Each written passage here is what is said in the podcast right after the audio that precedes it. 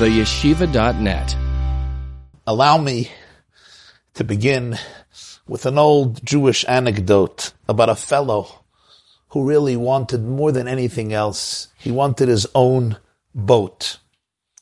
Problem is, his wife didn't want. And as much as he begged and nudged and pleaded, she kept on refusing. And finally he decided he needs his own yacht. He doesn't care about what his wife says. And he decided he is buying one regardless. He bought it. She found out about it. She was quite upset. they weren't such affluent people. He used up all of their savings, all of their money to buy this yacht. She felt it was a mishagas. It was completely not needed. In order to appease her, to calm her down, he says, listen, I'll tell you what, in the spirit of compromise, I will allow you, my dear wife, to name the boat. You can give the name. Being a good sport, she accepted, she conceded. She said, everything will be fine from now on. I won't keep any grudges against you. You let me name the boat. We're good. When her husband went to the dock for the first voyage, the maiden voyage of this boat, this is the name he saw painted in big words on the side of the boat. For sale. Tonight, we commemorate a very unique and historic milestone. It's been 70 years since the Lubavitcher Rebbe of blessed memory, Rabbi Menachem Mendel Schneerson, assumed the leadership of what was then a relatively small Hasidic community known as Chabad Lubavitch. Its origins in Belarus, what was then called White Russia. A little town, you could visit it today. It's a very little shtetl called Liozna. Over there, it was in 1777, not long after the American Revolution, when the founder of Chabad, Rabbi Schneur Zalman of Liadi, began to teach and expound on the teachings that came to be known as Chabad Chasidus. The Alter Rebbe, Rabbi Schneur Zalman, the Baal HaTanya, was one of the greatest minds in Jewish history.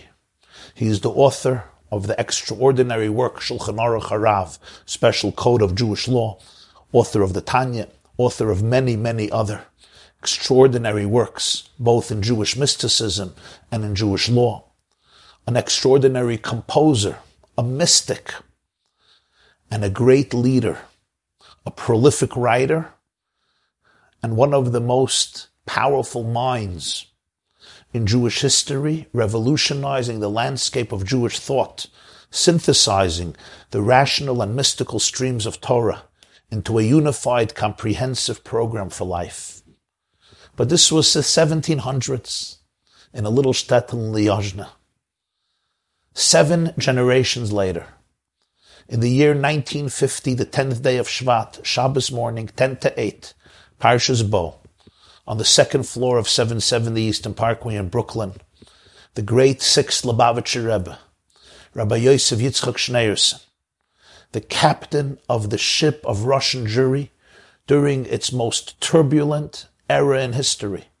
He was the man who remained back in the Soviet Union, leading the millions and millions of Jews in Russia under Lenin, Stalin, until he himself was arrested, sentenced to death, then commuted to 10 years of exile until he was liberated in 1927 and left the Soviet Union, but continued to lead it from afar and created a an, an underground network of Hasidim dedicated to Jewish life and to preservation of Jewish life. He made it out of Russia. He made it out of Poland in 1940, came to New York and passed away at the age of 69 just a few months before he turned 70, on the 10th day of Shvat, Shabbos morning, as I said, 10 to 8, in his home, the second floor of 770. And he was buried the next day, Sunday, the 11th of Shvat, Tovshin Yud, 1950. This year, the calendar falls out exactly in the same way. And because the original Yahrtzeit, the Rebbe, Rabbi Yosef Yitzchak, the Rebbe Rayatz, passed away on Shabbos morning, Parshas Bo the 10th of Shvat. The future of Chabad then was very, very much in doubt. Nobody knew what will happen. Whenever a Rebbe passes away, it's, it's devastating. The relationship between Hasidim and a Rebbe is so deep, it's so profound. There is so much love there, there is so much dedication there. On both sides, it's reciprocal.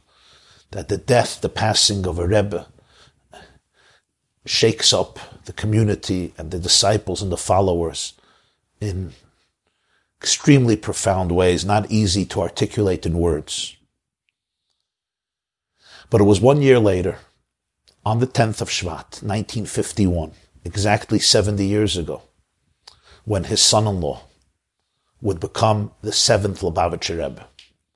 The Rebbe, as he came to be known in the Jewish world and in the larger world, took the reins of a very small community, barely recovering from the horrors of the Holocaust and the horrors of communist Russia. Many Chabad Chassidim were still stuck in the Soviet Union. They would die there. They were exiled there. Some would come out in the 60s. Some would come out in the 70s. Some would come out in the 80s and some would not come out. And the Rebbe took this small community and turned it into a blazing, trailblazing force for Jewish continuity and for rejuvenation and for an unprecedented renaissance of Yiddishkeit just six years after the liberation of Auschwitz and Birkenau, after the greatest darkness that would befall human history and Jewish history in all times. Not many people understood the Rebbe's language, his vocabulary, his vision, his perspective. But the young were listening, and he touched their souls. And slowly, an army began to develop. An army of people whose territory and focus would be the entire world. And the mission statement was very clear. To put it in the Rebbe's words, I heard it myself from him. Zu einem in der Welt mit Yiddishkeit. To conquer the world, but not for a particular king or Rebbe or monarch or leader, but to make it a world that belongs to the Creator. Lasses lo yizborich dir a world in which the divine holiness and infinite love and goodness will be manifest. As we say in the Aleinu three times a day, l'sakin olam b'malchus shindalad yud, to repair the world under the kingdom of Hashem, to reveal in our world the consciousness of Ein Oid Mulvade, the truth that we are all one, we are all interconnected, we are all integrated to bring a world from a state of concealment, fragmentation, divisiveness, to a world of geula, of redemption, and of oneness, of holiness. A world in which I look at you and you look at me, and we look at everyone around us, and we could see that we are all one. We are all aspects of divine oneness, of divine infinity. This was the mission. Every corner of the world, every Jew, every human being we want to reveal their inner godliness, their inner goodness. Because when I can reveal the inner godliness in me and you can reveal the inner godliness in you, then together we create a world of oneness in which we are all a manifestation of divine energy in this world. This became the great mission statement of the Rebbe to bring the Shekhinah, to bring the divine presence down to earth to revolutionize our planet with a state of Geula consciousness. Not just a transformation of this detail or that detail. No, a transformation of the entire landscape. People wondered because initially it was hard to think that the Rebbe would have such a vision.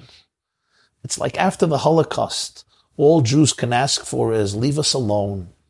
Let us rebuild our lives. Let us rebuild our families. Let us try to make ends meet. If we can rebuild a school and a camp and a community, that was already a great miracle after the destruction of European Jewry. Who could think of anything else but survival? That's the nature of people. The Rebbe was very unique in this sense. It's really what set him apart.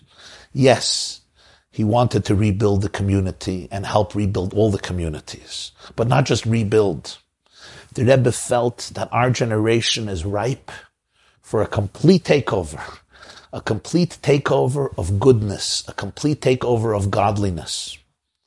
He breathed and lived every day of his leadership and of his life with those words that we say on Rosh Hashanah during the prayers, where we ask God and we say, V'yeda kol pol ki ata pialtoi. V'yovin kol yitzur ki ata yitzartoi. V'yoymar koil asher neshama v'yapoi. Hashem eleke Yisrael melech. Umalchusoi bakoil mosho alo. Let every created being know that you have created him. Let every form know that you formed him. Let every living organism that has a living breath in its nostrils declare God, the Lord of Israel, is the King and his leadership and love pervades all of existence. In other words, let each and every one of us become aligned with our truest essence. Let each and every one of us align our postures with our true infinity Allow yourself to perceive yourself not as a small shmata, as an inconsequential, valueless person, but really to realize that each and every one of us is an indispensable note in the divine cosmic symphony, that each and every one of us has a role to play, has a special musical note that needs to resonate and vibrate throughout the entire planet and throughout the entire cosmos.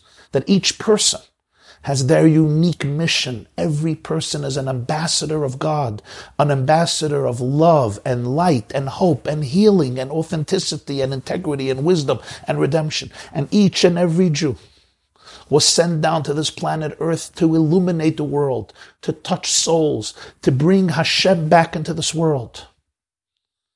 And for the Rebbe, this was reality. This wasn't just a far-fetched dream. This was reality. If you're going to business, if you're going into education, if you're going into medicine, if you're going into academics, if you're going into politics, if you're going into business, if you're going into law, if you're going into any vocation, any profession in the world, whether you're a stay home dad or a stay home mom, whether you're an artist or a writer or a communicator or a business person or a plumber or a tailor or a dentist or an electrician or a teacher. It doesn't matter what, but God has chosen you to be a conduit for infinity. Through your job, through your work, to bring people closer to Hashem to bring people closer to themselves, to create stronger families, stronger communities, a stronger nations, a stronger world. And what creates a stronger nation and a stronger world? When we understand how connected we are, when we understand that we are responsible for each other and we're responsible to our creator, when we comprehend and understand our true inner spiritual power and how much light and goodness exists at our core and that each and every one of us was chosen by Hashem, by providence, to be placed exactly where we were placed at the time of history when we live with those unique resources and gifts and capabilities and challenges and virtues and vices and blessings and difficulties and opportunities to be able to fulfill our mission in the world of lighting up my home, my body, my life, my corner of the universe, my community with the light of Torah, with the light of mitzvahs, with the light of morality, with the light of Hashem. And together we create a new world. Tirelessly at every address, every Shabbos, every Yom Tov, every holiday, every letter, almost every letter the Rebbe urged, inspired, encouraged, motivated. He would tell people, you don't know your power. You don't know who you are. You think you're small. You think you're petty. You think you're just an angry old man or old woman. You think you're just a small, inconsequential person. You don't realize who you are. This changes everything because when you have a Rebbe who believes in you, when you have a teacher, a mentor, a shepherd who shows you who you can be, it changes everything. There was a woman, a very special woman in Israel. Her name was Geula Cohen. Geula Cohen, some of you may remember him, remember, remember her. She passed away probably a year or two ago. Very special woman. She served in the Israeli Knesset, Israeli parliament for decades. Her son still serves him as Tzachi Hanegbi. And she was a very idealistic Jewish woman, a great speaker, a great writer, an orator. She was a feisty, confident, strong woman with a lot of conviction, a lot of faith. She loved Eretz Israel. She loved Israel. She loved the Jewish people. She was also a journalist for many years, and she came to see the Lubavitcher Rebbe once. She spent two hours in his room for a private audience. And then she wrote up the interview that she had with the Rebbe in the Israeli newspaper, the Israeli daily Ma'ariv. And I read the article. It was such a moving article, but I still, I don't remember most of the article, but I remember her last paragraph, almost verbatim. It's not verbatim, but it's almost verbatim from my memory. I, I read the article, I don't know, maybe 25, 30 years ago. Geula Cohen writes as follows. She says, I have met many, many people in my life, many great people in my life, but I want to tell you something that happens when you meet the Lubavitcher Rebbe. She said, You see, when you meet a most brilliant, brilliant man or woman, it's powerful, it's enthralling, it's, it's mesmerizing, if you get what they're saying. But at the end of the meeting, she writes, they remain brilliant and you remain simple. You may meet the most courageous warrior and at the end of the meeting, even though it's captivating and inspiring, they remain courageous, resilient, and you remain who you are. You may meet one of the greatest leaders, and it's very moving, and you learn so much. But at the end of the meeting, they remain who they are, and you remain who you are.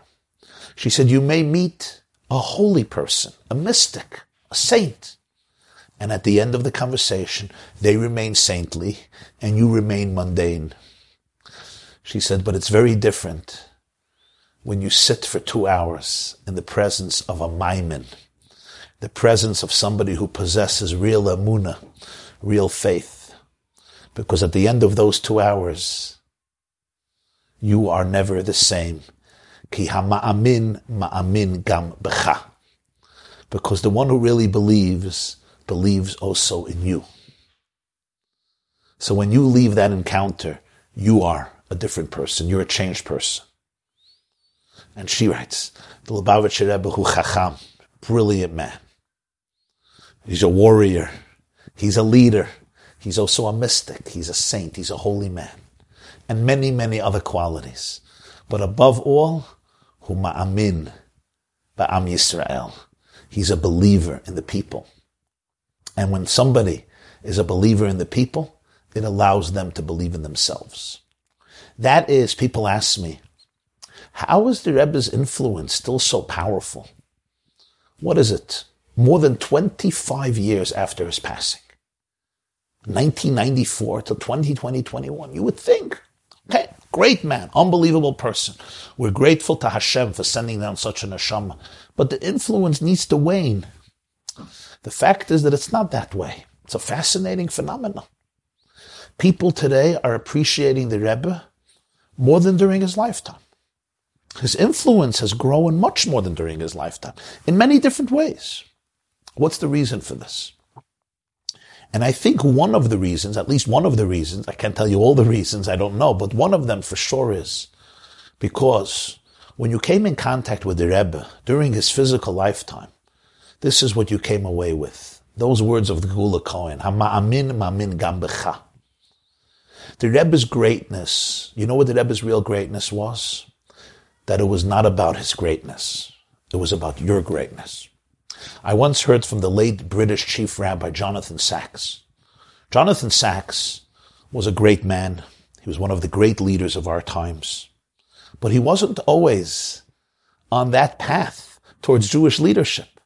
Rabbi Jonathan Sacks, who served as the chief rabbi of Great Britain for 22 years, and then as a world-class orator and writer and, and, and, author and professor in many universities. And he just passed away this past year, Shabbos Parshas Vayera Chav Cheshvan, the 20th day of the month of Cheshvan. Just, uh, what is it? Shabbos Vayera, middle of Cheshvan, Kislev Tevis, around two and a half months ago. Big loss for the Jewish world. we all learned from Rabbi Sacks. We appreciated his wisdom, his books, his writings. But I want to share something that he once shared. It was in 1968. He was a student in Cambridge University. And he came from a very traditional British Jewish family, but no Jewish education. Rabbi Sacks, I don't know if you know, he did not know how to speak Hebrew. he was in Israel and he apologized. He says, you know, he knew a few words here and there, but he didn't grow up with Yiddishkeit. He, they went Shabbat to shul. Of course, he grew up with a Jewish identity. His father, he said, was a very, you know, dedicated and, and loyal Jew, but he didn't grow up with a serious Jewish education. He went through the public school system and the high school non-Jewish system, and then he went to Cambridge. And much later in life did he go to yeshiva. He went to Kfar Chabad for a year, and it began in 68. He said he was on a Greyhound bus and he visited around 50 Jewish leaders in the United States of America. And then he visited also the Lubavitcher Rebbe. It was a meeting in the middle of the night, which was very unique. He said around two o'clock in the morning. And he asked us questions. He had a lot of questions. He was a 20 year old student. He was born in 1948. This is 1968. And he said that's when he was so profoundly affected, he decided to get much more involved in Yiddishkeit. And ultimately, the Rebbe guided him to go learn and to become a leader and to become a teacher, to become a rabbi's rabbi. And ultimately, he became the British chief rabbi and a great spokesman for the Jewish people, for Israel, for Torah. But he once shared as follows that when he sat in the Rebbe's room, he understood what humility was. It says about Moses, he was the most humble person who alive. How could that be? I can understand somebody who's not so great, they can be humble. But yet Moshe Rabbeinu, how can he be so humble? And he said that when he was sitting in the Rebbe's room, he understood. Because what he saw was, and I'm quoting him, again, not verbatim, but the theme comes from him. He said what he saw was that the Rebbe had the ability to be able to serve as my mirror for the two hours that I sat with him. What does it mean to serve as my mirror? Very often, he explained, when you're sitting with somebody, I'm sitting with you, and we're having a conversation. You say something and I say something. You ask and I answer. And I may be a very fine person and a kind person and a giving person, but ultimately, I want to impress you. and you want to impress me, or you want to learn from me, and I want to teach you. So there's a give and take and a wonderful interaction, interaction. And I want to make sure to come up with good answers and eloquent answers to be able to impress you, to be able to inspire you, to be able to make sure that you like me or are inspired by me, etc. This is part of the regular, ordinary human condition. He said when he was sitting with the Rebbe, he realized that the Rebbe was not there.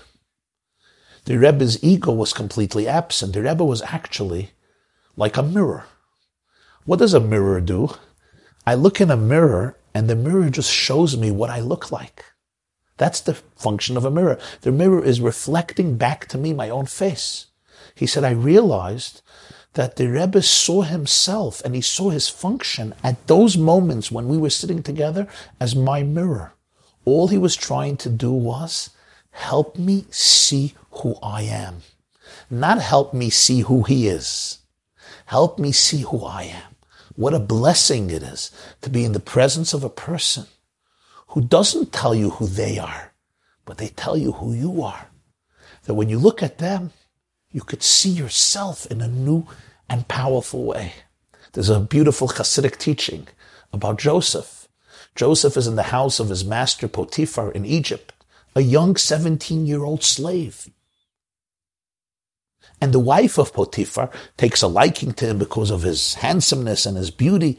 And we all know the story. She tries to seduce him again and again on a daily basis. Lay with me. And Joseph keeps on refusing. And then there's one day nobody is home. And it says Joseph comes home to do his work. And the sages tell us in Tractate Sotah, page 36, that Joseph actually succumbed to the temptation. It was just impossible to refuse it for longer. And he surrendered. And what happens then is he is about to engage in this promiscuous relationship. And the sages say.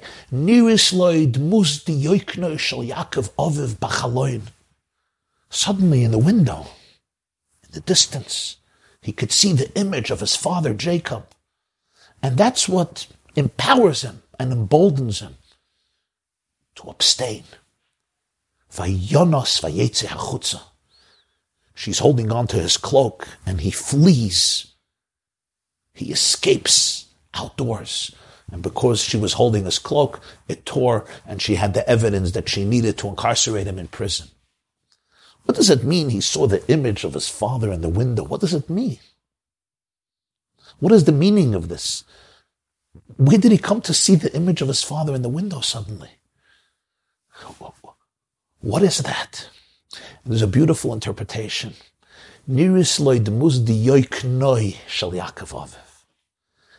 At that moment, Joseph saw his own image from the perspective of Jacob, his father. At that moment, he had an image not of who he was, but of who he can be. Not of who he was, but of who he was called on to be. Or in other words, not of who he was externally, but of who he was internally. You know, I could look at myself and see myself in very many different ways. I could look at my posture and see myself in a very small and tiny way. When the Rebbe looked at you, he saw a posture whose head originates in heaven and whose legs are grounded on the earth. You remember the image of that ladder, Jacob's ladder? Jacob at night running away from his parents' home from Esau dreams of a ladder. Sulam mutzav artzav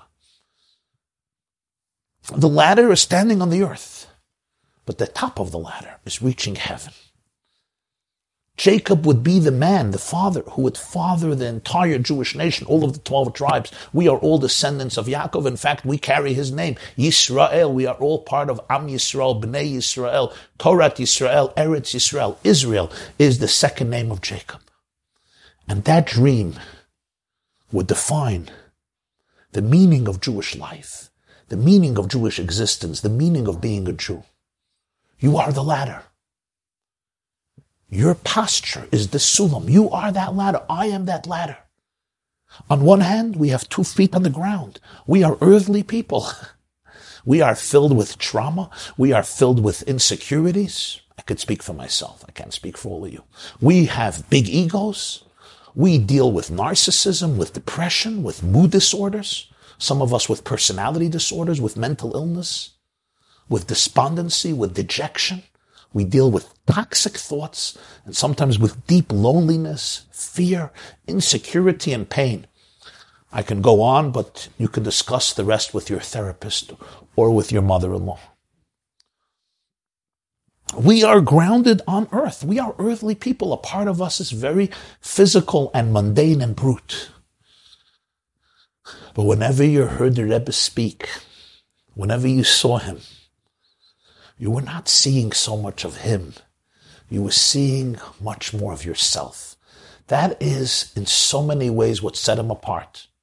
You know, I think back today very often to the Rebbe speaking for hours.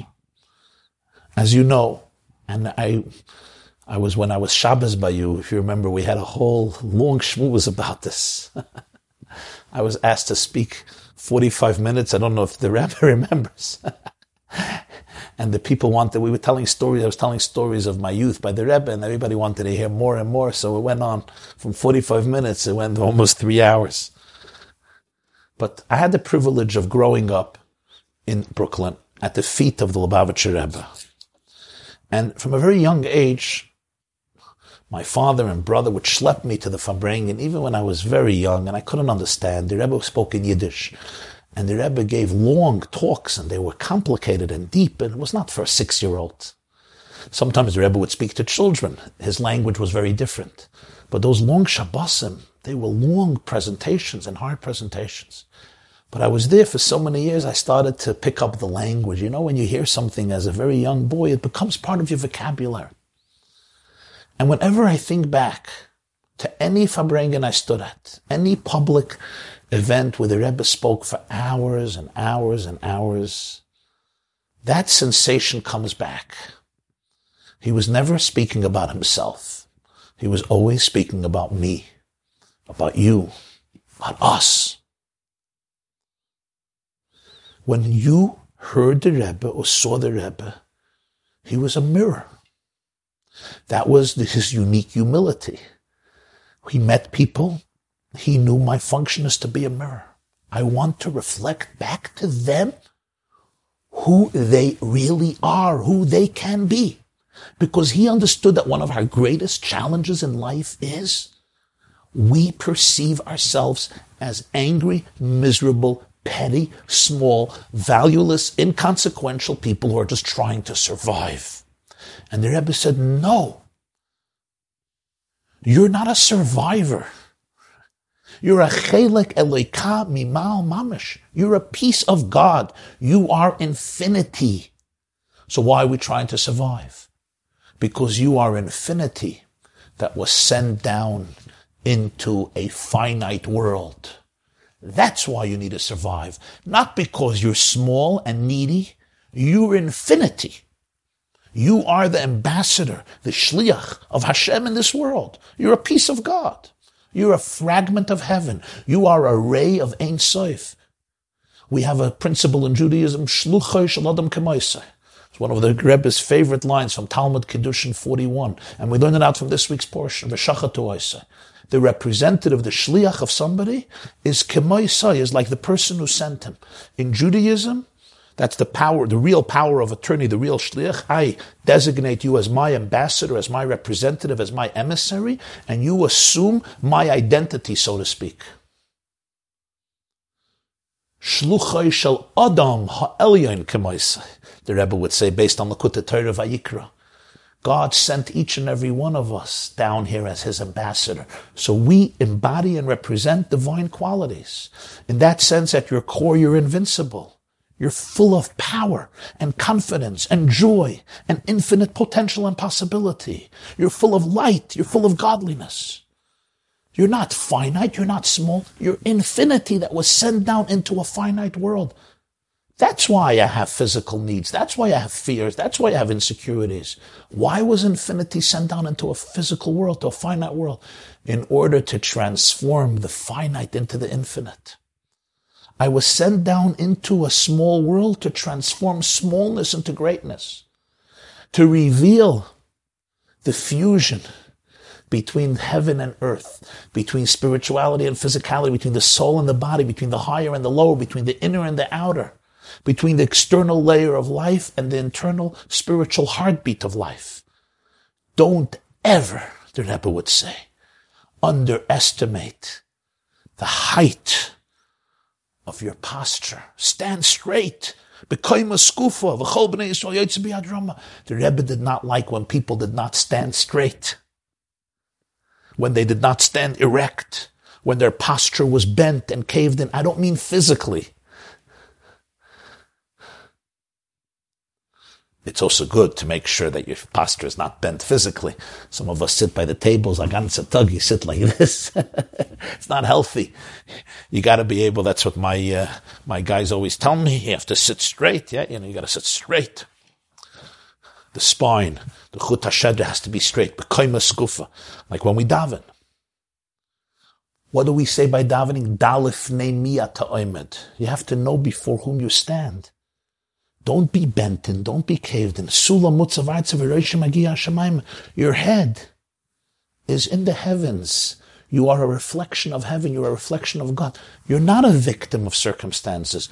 You're not an abused person. Sometimes I have pain. Sometimes things happen to me. But the Rebbe would say, don't let those things define you ever. You're a shliach of the Ribono Shel Olam. You're an ambassador of Hashem to light up the world.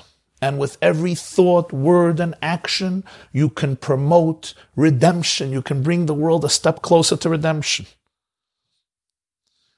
Yes, I have challenges. I have to work them through, but never become submerged in the challenge to the point that I'm overwhelmed and I feel completely paralyzed.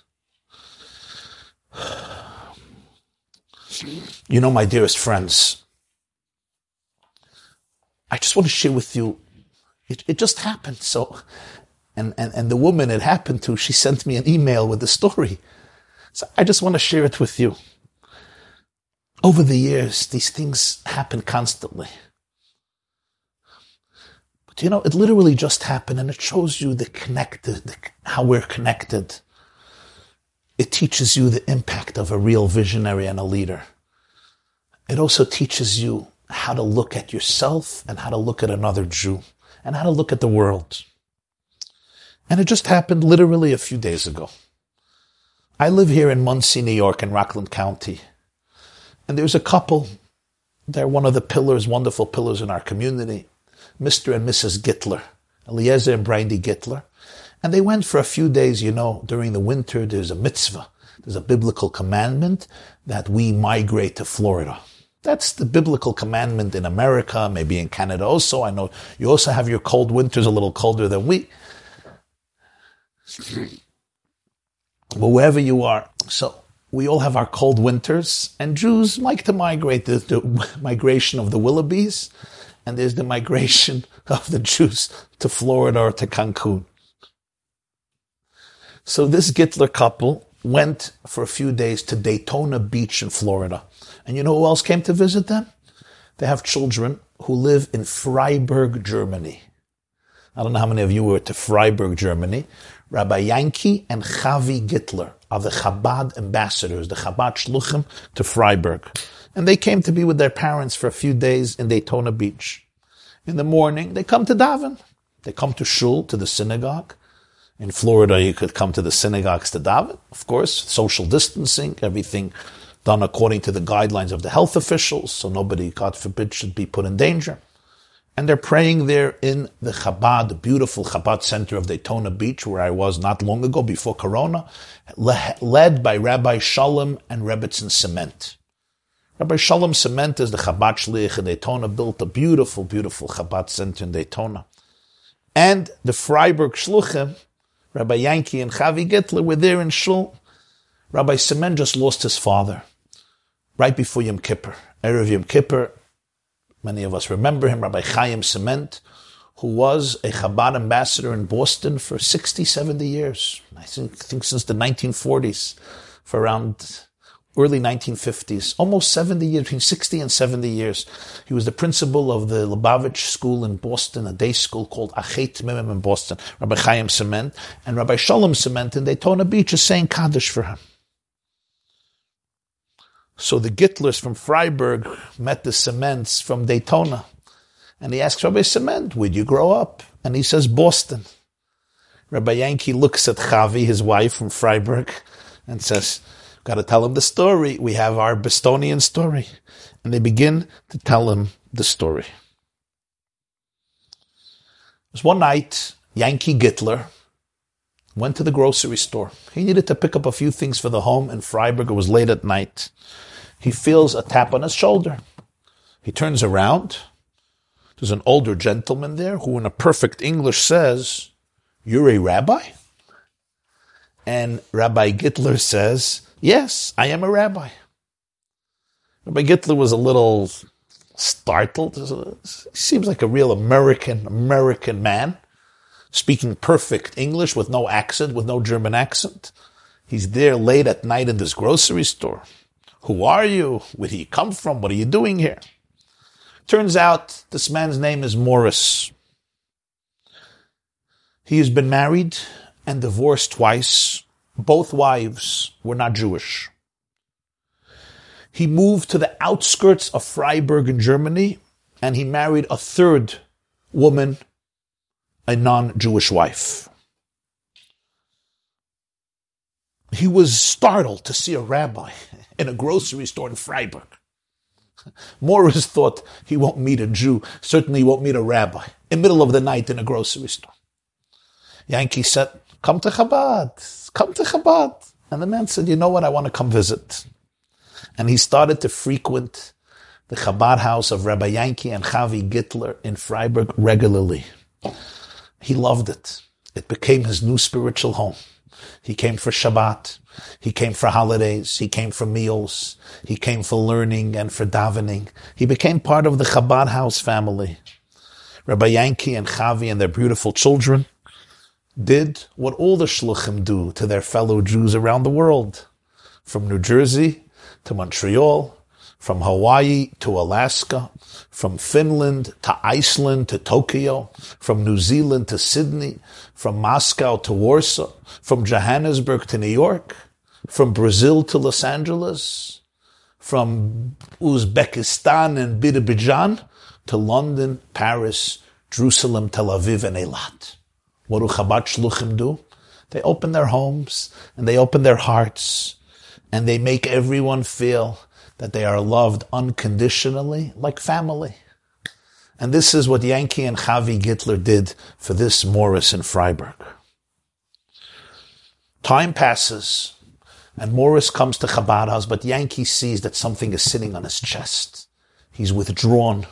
He's introspective. He's reflective. He's thinking about something. He's very serious. And one day he comes over and he says, Rabbi, I need you to make me a promise. He says, What? Bury me according to Jewish tradition. I want to die and be buried as a Jew.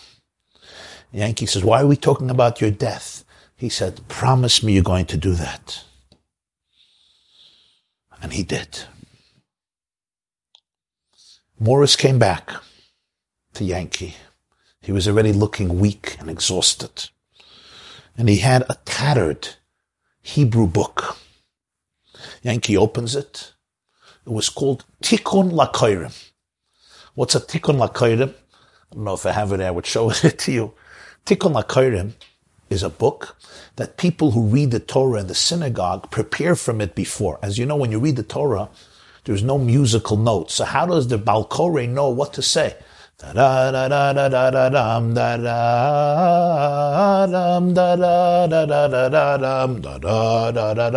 do they know which note goes to which word? Did you ever think about that? They have to memorize it. So there's a special book that has on one side of the page the words the way they're written in the Torah scroll without any notes, and on the other side it has musical notes so they could practice and memorize it when they come to read the Torah on Shabbos or Monday and Thursday. Morris came back with such a book called the Tikkun Lakoirim. And you know what happens? He opens it up and he starts reading through the Torah beautifully, fluently, great voice, great touch for music. And he literally knew all the portions of the Torah. And he held that book like he was holding his own baby with such reverence and with such pride, he began leining, and he literally went through page after page. He was reading the Torah as a pro, as though he was been a, has been a Balkori in the synagogue for 70 years. Yankee says, Morris, who are you and what's your story? Can you spill the beans? He couldn't hold back any longer. And he says, I was a young boy. I grew up in Boston. Boston had a very large Jewish community, still does. My mother worked in the office of a local Lubavitch yeshiva. It was headed by a man named Rabbi Chaim Cement. She was his secretary. I learned in public school, but before my bar mitzvah, my mother said, I have a special rabbi I want you to meet. And she brought me into the office of Rabbi Chaim Cement, the Rebbe Shliach to Boston. And Rabbi Cement was the first person to teach me Hebrew. He taught me how to read Hebrew. He taught me how to understand Hebrew. And then over the year before my bar mitzvah, he taught me how to read from the Torah. And then he taught me all the melodic tunes, the beautiful notes with which we read every word of the Torah. And he prepared me to read the Torah at my bar mitzvah. He said, my mother fell very ill at the time and I was a 13 year old boy and my mother was so sick. And Rabbi Cement told my mother, don't worry. I'm going to consult the Lubavitcher Rebbe, Rabbi Menachem Mendel Schneerson, to see what to do. He did. The Rebbe suggested that they add the name Chaya to my mother. Chaya means life. My mother lived for another 20 years after my bar mitzvah. It was a miraculous recovery. One day, Rabbi Cement tells us we're going to visit the Lubavitcher Rebbe in New York. And he takes a whole group of Bostonian boys and he brings us to the Lubavitcher Rebbe. We meet the Rebbe. The Rebbe blesses us. The Rebbe guides us. The Rebbe inspires us. And then Rabbi Cement tells me, Morris, I'm going to buy you a special gift here in Brooklyn, something we can't get back in Boston. And he buys me this tikkun, this beautiful big book that would help me read the Torah. He said, You're so good at it. You really have a skill for it. You really have a niche for it. This is yours. He says, That was so meaningful to me. I never parted from this book. He says, But you know, you grow up and you drift away. And I drifted away from Yiddishkeit. And I married out of the faith. I had two non-Jewish children. Both of my marriages failed. And I decided to enter into a third marriage, which has worked out nicely here in the mountains of Freiburg, Germany. But even though I'm not divorced, I met you. I saw you in the store. And this deep longing came back to me. And when I started to learn with you and come to the Chabad house and hear the reading of the Torah, it all came back to me. And I realized that that tikkun never left me. I always took it into all three marriages despite my complete alienation from Judaism and Jewish life, that tikkun that Rabbi Cement bought for me in Brooklyn when we were by the Rebbe, when I was a little kid, when I was a bar mitzvah boy, stayed with me. Morris then told Yankee, I am ill. I've been exhausted. I'm not feeling well. And I don't know how much more time I have. Good night. He left. And soon Yankee heard that Morris was in the hospital and he asked that he visits him. And Yankee came to visit Morris in the hospital. There were a few other people in the room. Morris asked that everybody leave the room. Rabbi Yankee Gittler was there alone with Morris, who was now quite ill. And together, Morris said, let's say the Shema together. And together they said, Shema Yisrael, Hashem Elokeinu, Hashem Echad. Morris wanted to say the confession prayer, the vidui prayer that we say before death, if we have the ability to. And he did. He then asked Yankee to sing Jewish songs with him. And Rabbi Gittler, holding the hand of this Yiddish neshama, sang many Jewish songs with him.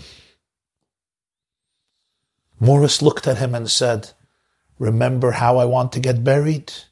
And Yankee said, yeah, you will have a proper Jewish burial as a traditional Jew. Seconds later, Morris slipped away. He died with perfect peace and serenity. It was clear. It was a flat line. Morris was gone. His wife, I guess, heard the ringing. She came rushing in.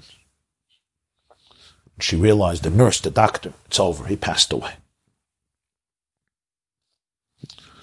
She looked at Rabbi Gittler and she said, we have to do this funeral immediately. let's do it immediately. Let's get all the arrangements done and let's get him buried. Yankee looked at her and, you know, in the non-Jewish tradition, they don't rush. By Jews, we do it as fast as possible. But other people, they don't rush. What's the urgency?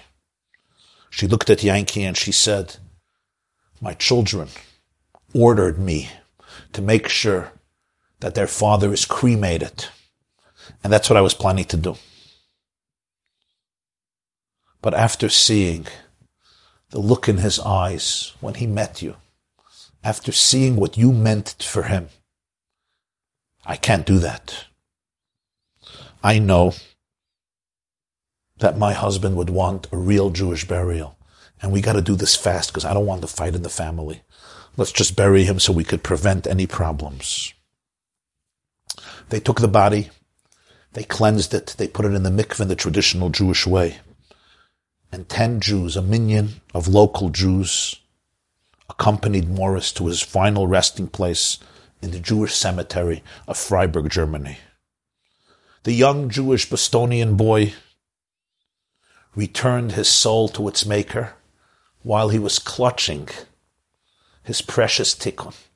That was the book he was holding on to when he died, the one that Rabbi Cement has given to him in Brooklyn when he was by the Rebbe. That tikkun somehow meant everything for him. It was his link to the past. And in his mind, it was his link to the future as he died clutching it with his hands.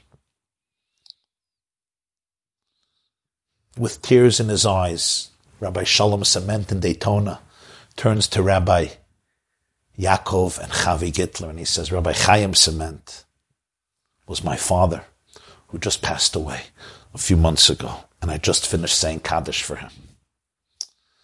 And you know, for me, this is just one small example of how to live, of how to see yourself, how to see your mission in life, how to see your role.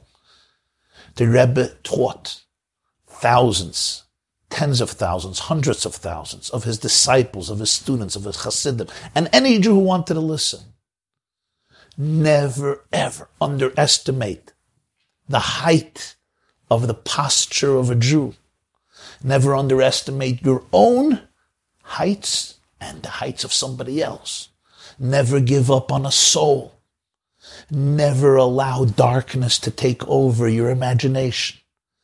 Never stop believing that we are ambassadors of infinity to bring a geula to the world.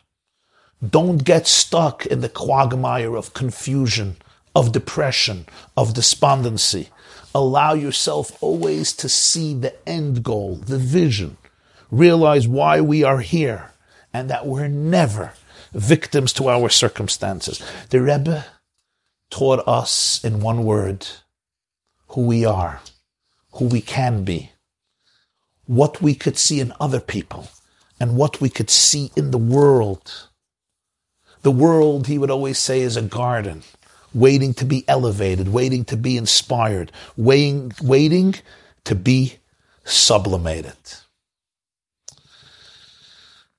You know, my dearest friends, at this special night, the night of Yud Shvat,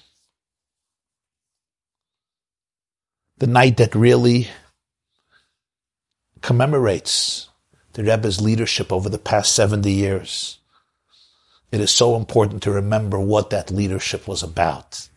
It was not about the Rebbe's leadership for 70 years. It was about the fact that the Rebbe believed in the capacity of every single one of us to be a leader, especially during times of confusion and uncertainty, when a storm and a tsunami hits the planet. It is so important to have that voice of serenity, that voice of reassurance, that voice of calmness, that anchor when you know that you're a ladder that reaches heaven and reaches the earth, you are the link between heaven and earth. Our job is to serve as that everlasting lasting link, not to run away from reality, not to be naive, not to escape, not to flee into denial, to remain grounded, boots on the ground, but not to allow ourselves to get lost in the storm, to remember who we are, what we are rooted in, what we represent, so that we could serve as anchors for ourselves, our families, our communities, our world, to be able to infuse people with that vision of Ein Od Milvado, the vision that everything is one, that we are all manifestations of oneness, that we have to dig and excavate the light that's inside, that I have to remove the external layers of filth and dirt and politics and divisiveness and fragmentation and fear and my own self loathing and self shame. And see that light in myself and others until the world will be filled with that light and the whole earth will be filled with divine wisdom like water covers the sea when the Geula, the ultimate redemption, will indeed materialize speedily in our days, and the whole world will be one for eternity. Thank you very much.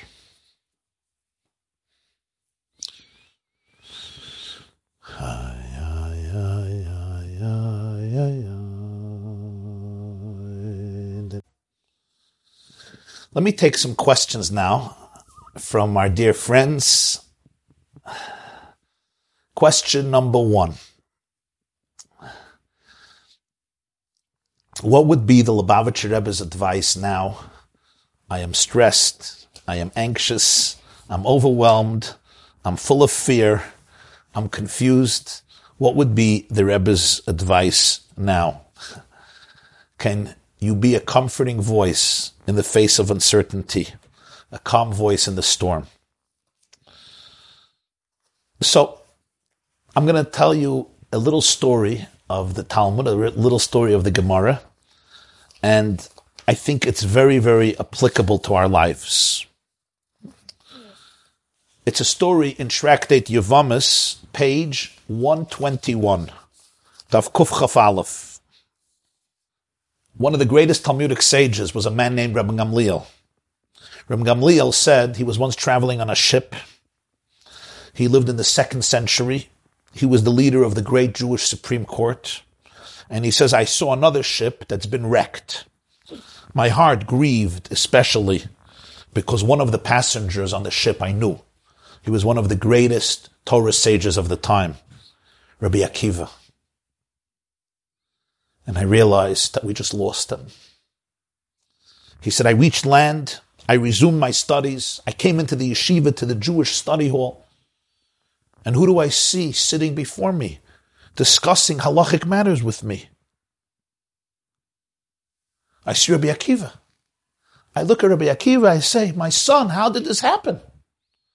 And I want to quote to you the words of the Talmud in Hebrew. Rabbi Akiva said to me, Daf shel svinan is damenli v'chol gal v'gal shabal laini nati loy roishi. Which means, Rabbi Akiva said, a board from the ship came my way. I clung to it.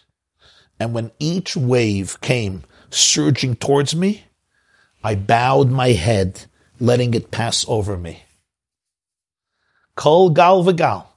Every wave that came, I bowed my head, I let it pass over me, and then I lifted up my head. That is how I survived. What's the point of this Talmudic story? Not just a cute story, not just an interesting story. In this one liner, Rabbi Akiva, one of the greatest sages in Jewish history, gave us perspective on life. All of us confront once in a while raging waves that come over us. All of us sometimes experience being in a ship that has been broken. We feel alone. We feel endangered. We feel submerged in frigid and angry and tumultuous waters. Rabbi Akiva said you have to learn how to wave to the waves. Ninatiloi. I waved with my head. Don't resist the changes in your life. Learn to embrace them. Don't fight the waves. Allow yourself to make peace with them, to welcome them, to find the opportunities that lay in them, and then you will survive and thrive. If you ever speak to surfers, the real art of surfing is you never fight the waves. You follow their dance. You follow their rhythm. You dance to their beat. You don't fight them. Then you can lose. And you're in a state of aggression. You have to embrace them. You have to go with the waves. You know, many of us have certain expectations for life. We all do. We create a certain trajectory, what life is supposed to look like. What my marriage is supposed to look like, what my children are supposed to look like, what my job is supposed to look like, what I'm supposed to look like. And then when it doesn't work out that way, we become so disoriented. We become so stressed out. We feel wrecked. We feel abandoned. We're always battling the waves. We're angry at the waves. Rabbi Akiva says, no, no, no, no. Take a deep breath and welcome each wave. Bow your head to it. Realize that this is your space. We always want to be somewhere else. We are living in a difficult time.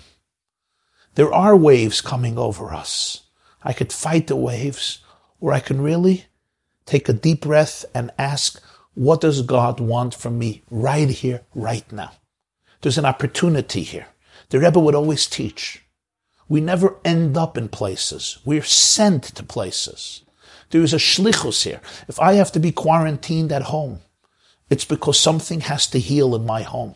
This is an opportunity to work on my marriage. It's an opportunity to work on myself. It's an opportunity to work on my relationship with my children. You say, yeah, but it's very stressful. I know it's stressful. But if instead of fighting the stress, I can embrace the reality and really work with it. And I know it's not so easy. It's easier said than done because I'm feeling stressed and I'm feeling disoriented and I'm angry. And you really have to ground yourself. You have to learn how to breathe. You have to learn how to meditate. You have to learn how to pray. You have to learn how to surrender. But most importantly, with all of that, I have to be able to look at it and not run away from it and then see what this can teach me. See how I can become a better person from this. I have to come at it from a place of inner, inner serenity and tranquility. Don't allow the stress to become you. You observe the stress. You observe the anxiety. We're back to our ladder model. I am deeper than my stress. I can observe it. I can contain it. I don't have to be defined by it.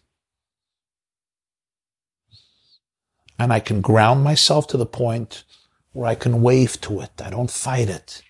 I feel it. I make space for it. I respect it. I have compassion for it. And then it doesn't have to take me over because I could contain it.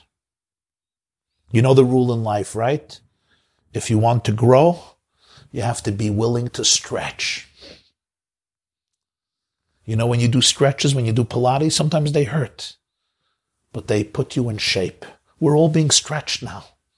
Allow yourself to be stretched. Allow yourself all those emotions that come up with the stretchedness. They will teach you so much about yourself. Next question. What would the Rebbe say today about the, the crazy political divides, especially in America, with Trump and Biden, Republicans and Democrats, which split the country, and we are all affected by it in one way or another? Even those of us who live in different places are affected by America. All of us are affected. Jews are, of course, affected. What would the Rebbe say about all the animosity, the mistrust, the politics, the fighting, the elections, how it came about, and so forth? Listen, I, I, I'm not, I cannot say what the Rebbe would say. I am not a prophet, and I'm not the son of a prophet. But I will say, and I think this is important to say, that the Rebbe did have a certain approach that I saw and I heard and I observed and I read over the years. And perhaps it's very much applicable to today's world. And that is, the Rebbe was very, very wise and very, very careful. On one hand, he was a very strong believer in the fact that the United States of America was built based on the Judaic timeless values, the value of family, the value of faith, the value of community, the value of Judaic morality. The Rebbe was a tremendous advocate. He felt that children have to be taught values. They have to be taught right from wrong the fact that the founding fathers and the early pilgrims were people saturated with faith, and they built a country that should be not free from religion, not freedom from religion, but freedom of religion, giving people the right to serve God according to their conscience and convictions. But a country that's based on responsibility, not just on privileges, but and rights also. But what, where are our rights coming from? Our rights are coming from because we were endowed by our Creator with these absolute gifts, and that each and every person is carved in the image of God, and that people have to know we're responsible to God. So those are values that the Rebbe always spoke about and felt we have to ingrain in children, Jewish children, non-Jewish children, to really create a much better, a more moral and safe country. But the Rebbe was always careful never to get entangled by politics. Because politics may be a means to a higher end, but very often politics becomes very divisive, very egocentric, filled with a lot of hate and distortions and lies. So the Rebbe made sure never ever become entangled with politics. You can have your views. Everybody has their views. You obviously have to vote for a certain candidate. But the Rebbe was always careful, both when it came to Israel, when it came to America, in all situations. Our goal as Jews is to light up the world. We want to bring out unity. We want to teach people to be able to learn how to love and accept and be tolerant, and most importantly, realize that each and every one of us has a responsibility to each other and to God to make this world a place of goodness and kindness. Don't get entangled in other things because we don't worship people. People have vices and people have virtues. People have flaws and people have beautiful things. and to demonize people and right away put them into a camp and another camp, we create stereotypes, we box them into certain confined places, and there's no growth anymore, and we cut ourselves off. That's not the way infinity operates. When you know who you are, you're an ambassador of God in this world. My job is to bring out the best in people. My job is to help people bring out the best in themselves. My job is to be able to listen to people carefully so I can understand them. I can empathize with them. They can feel that I am their friend. I am their brother. I am not their enemy. And then slowly, I can help them heal, just like I can help myself heal. So we always have to listen to each other. We have to communicate to each other, even if there are disagreements. Disagreements must be done with respect. And it's very important not to allow your values and your perspectives to become entangled with personal agendas and inner animosity and hatred and divisiveness. And it's very easy to go down that path. So I think this was a very important distinction that the Rebbe always made. You saw with the Rebbe himself. He knew how to disagree without becoming disagreeable. There were people the Rebbe disagreed with about serious issues, but he never became disagreeable. He never would write them off or demonize them or stereotype them, and I can't talk to you. It was never personal. It never became about personal judgment, judging you. It's really when you're very healthy inside, you can embrace people and see the good in them, even if you really, really disagree with them. But you have to come from a place of very deep inner confidence and spirituality. Another question. Why did the Rebbe never visit Israel? it's a wonderful question. So, the real answer that I can give you is I don't really know. I don't know. I could tell you a few things that the Rebbe shared over the years with people who asked him the question. Is that the only exclusive answer? There's probably much more to it. That's why I say I don't really know. But there are a few things that the Rebbe told people. Number one, he felt that his reach could be more successful if he is outside of Israel, in the United States of America, especially that the Rebbe had very strong work that was going on in the Soviet Union and in other Arab countries, and he may have felt that it would be compromised. Number two, perhaps the Rebbe felt that those years, at least, the United States of America had a certain broadness and successful prosperity that would allow him to function more and to ultimately create the revolution he wanted to create throughout the whole world. The Rebbe also said that the captain of the ship can't just abandon the ship before every last passenger is safe. And the Rebbe felt that for rabbis, leaders, educators, activists, teachers who are influential in America, where there is so much assimilation, or Canada, or Europe, or Asia, or Africa, or Australia, all the continents, to leave their posts and go to Israel, he felt was wrong because it's not like we're going to bring all the Jews from America and Canada and everywhere else to Israel. They're going to remain there. So the Rebbe felt that anyone who was in a leadership position can't just abandon the flock and say, I want to go to Israel. You have to really see what is that going to do to the Jewish community there and how will they be affected? And perhaps he felt that his own leaving might be the wrong thing. Halachically, there's also a problem of going to Israel and leaving Israel. So that's why the Rebbe didn't want to visit Israel. These are some of the issues. There may be much more that I don't know. The only, this is a feeling I have. I'm not saying this as a fact. A feeling I have is The Rebbe, like real great Jewish leaders, understood that until Mashiach comes, we're in exile. And he maybe felt that going to Israel for him c- could appear as though, you know, the story is over. We have achieved our goal. And the Rebbe felt maybe until the last Jew doesn't go to Eretz Yisrael, he can't go to Eretz Yisrael. Until Mashiach doesn't come and the world is redeemed and the Beis Hamikdash is rebuilt, he doesn't have a right to go to Eretz Yisrael. It would be like a form of spiritual escapism into a beautiful place. But he must be in the trenches, fighting the war of assimilation and fighting the war against exile to bring the Geulah. This may be one of the reasons, but again, I, I cannot give a conclusive, absolute reason. What I do know is that he may have physically not visited Israel, but his mind and heart was with Israel 24 hours a day, seven days a week. The way this man was concerned about Israel's security, Israel's success, Israel's prosperity, Israel's future, and of course Israel's inhabitants and army was something that's the stuff of legend, the stuff of legend. We'll take another question. Let me take another question. Excuse me. What do you think would be the Rebbe's message now during lockdown and during coronavirus when there's no shuls and most of us are in our homes and even though the shul's open but it's still very limited and all the prayers have to happen in our homes? What would the Rebbe say about that the great institution of synagogues came under siege? It's a great question. And the answer I would say is like everything, there is a challenge, a crisis, and an opportunity. And I think the Rebbe's approach might have been this. When shuls closed down, we could say the shul's closed down. It's horrible, and it is.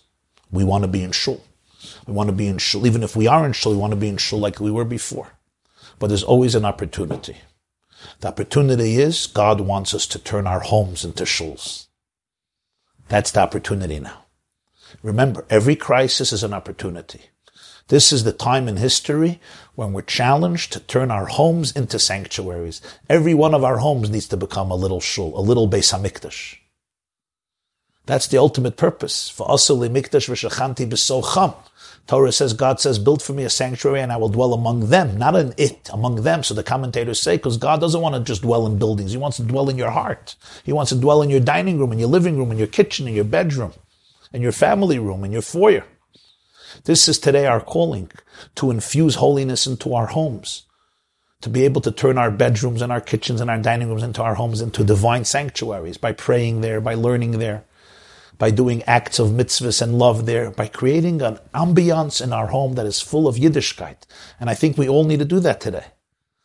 For our children, for our grandchildren, for ourselves, depends on your situation, but make sure that your homes become beautiful places of celebration, of life, of love, of communication, even if there's arguments, but it's places where we connect, where we work on ourselves, where we bond, we dance together, we cry together, we laugh together, we sing together, we eat together, we drink together, and we celebrate Jewish life together. This is our challenge today. Turn your home into the center of Jewish life. That's what we really, really need. So then when we go back to shul full force, We'll take our homes with us. We're not going to leave our homes and go to shul. The shuls and our homes will ultimately become fused. And maybe this is a great preparation for Mashiach, when every single home will be an extension of the Beis Hamikdash. Every single home will be a home filled with divine light. Because that's the ultimate purpose. The ultimate purpose is not just to have shuls as holy places, but that everybody's heart and everybody's home becomes a holy and a sacred, a sacred place. Next question. I know that over the years, there were people who had a lot of disagreements with the Rebbe. The Rebbe had opposition, Chabad had opposition. What do you think was the main reason for this opposition, and why has it faded away? It's a good question, very good question. Um, really, really push, push, push comes to shove. I mean, if you really, if you want to get down to it, I think the most honest and objective answer is that I think a lot of people misunderstood the Rebbe and they misunderstood his vision and they misunderstood his methods and they misunderstood what he was trying to accomplish. I think that is the truth. And as the years go by, people just recognize, even people who erred in the past, I think they recognize more and more who the Rebbe was, what he represented. You know, I think that's one aspect. I think another aspect is, you know, people saw the loyalty of the students of the Rebbe to the Rebbe and they were afraid, is this is a little, maybe too much. And I think they didn't realize what Rabbi Sacks once said. People thought that the Rebbe tried to create followers, and the Rebbe really was trying to create leaders. I go back to what I discussed. The Rebbe really wanted to be a mirror to show people who they are. The loyalty to the Rebbe and the love to the Rebbe and the dedication to the Rebbe, I think more than anything else, and I say this very honestly, is because the Rebbe showed people how great they are. So their deep allegiance and dedication to the Rebbe was because the Rebbe embodied and represented really their own deepest aspirational self of what a person could become. In other words, I think people saw in the Rebbe a mirror of their own deepest greatness. And there's nothing like your dedication to your own deepest potential and deepest greatness. I think there's another component maybe, and that is the Rebbe was the smile that God gave the Jewish people after Auschwitz. After the horrible concealment of God's face during Auschwitz, God smiled to the Jewish people. And one of his most beautiful smiles was the soul of the Lubavitcher Rebbe of blessed memory. The Rebbe was a beacon of extraordinary light and wisdom and genius and leadership and a combination of so many talents and so much energy and so much holiness and so many skills in one person is very, very rare. It's very unique. A mind combined with a heart, prophetic vision with deep understanding of how to execute it and implement it in the real world, a profound mystic and, and an extraordinary scholar in all of Torah and even secular wisdoms, coupled with such a passion and love and leadership skills is very, very rare. And I think when such a light comes into the world, it's hard for many people to appreciate it. It's too big. It's too, it's, it's sometimes too big to appreciate it. It takes sometimes a long time to appreciate it. It happened to Maimonides, the Rambam. It happened to the Baal Shem Tov. It happened to the Alter Rebbe. Sometimes great, great lights are difficult to absorb and appreciate because it demands a lot of humility and it demands for me to open myself up to something new. So either I become very humble in this light, very humble, and sometimes I develop some type of resistance. And I think that may also be part of it. These are, these, these are some thoughts. But it's so interesting. You know, Jewish history has a very, very healthy immune system. 50 years after Maimonides passed away, you know, the whole Jewish world declared Moshe Emes v'Toraso Emes. Same issue with the Baal Shem Tov. And other such great, great lights in Jewish history. And I think, you know, as the years move on, I think almost everybody in the Jewish world today recognizes that uh, the impact that the Rebbe had on the Jewish people in our generation you know, it's hard to know if anybody since after the Second Temple had such an impact because because the Rebbe impacted every single Jewish community around the globe, or almost every single Jewish community around the globe in one way or another. And I think the greatest power of it all was that there was really no ego there. He was a real man of God. He saw himself as a conduit, as a conduit for Hashem, just to do Hashem's will.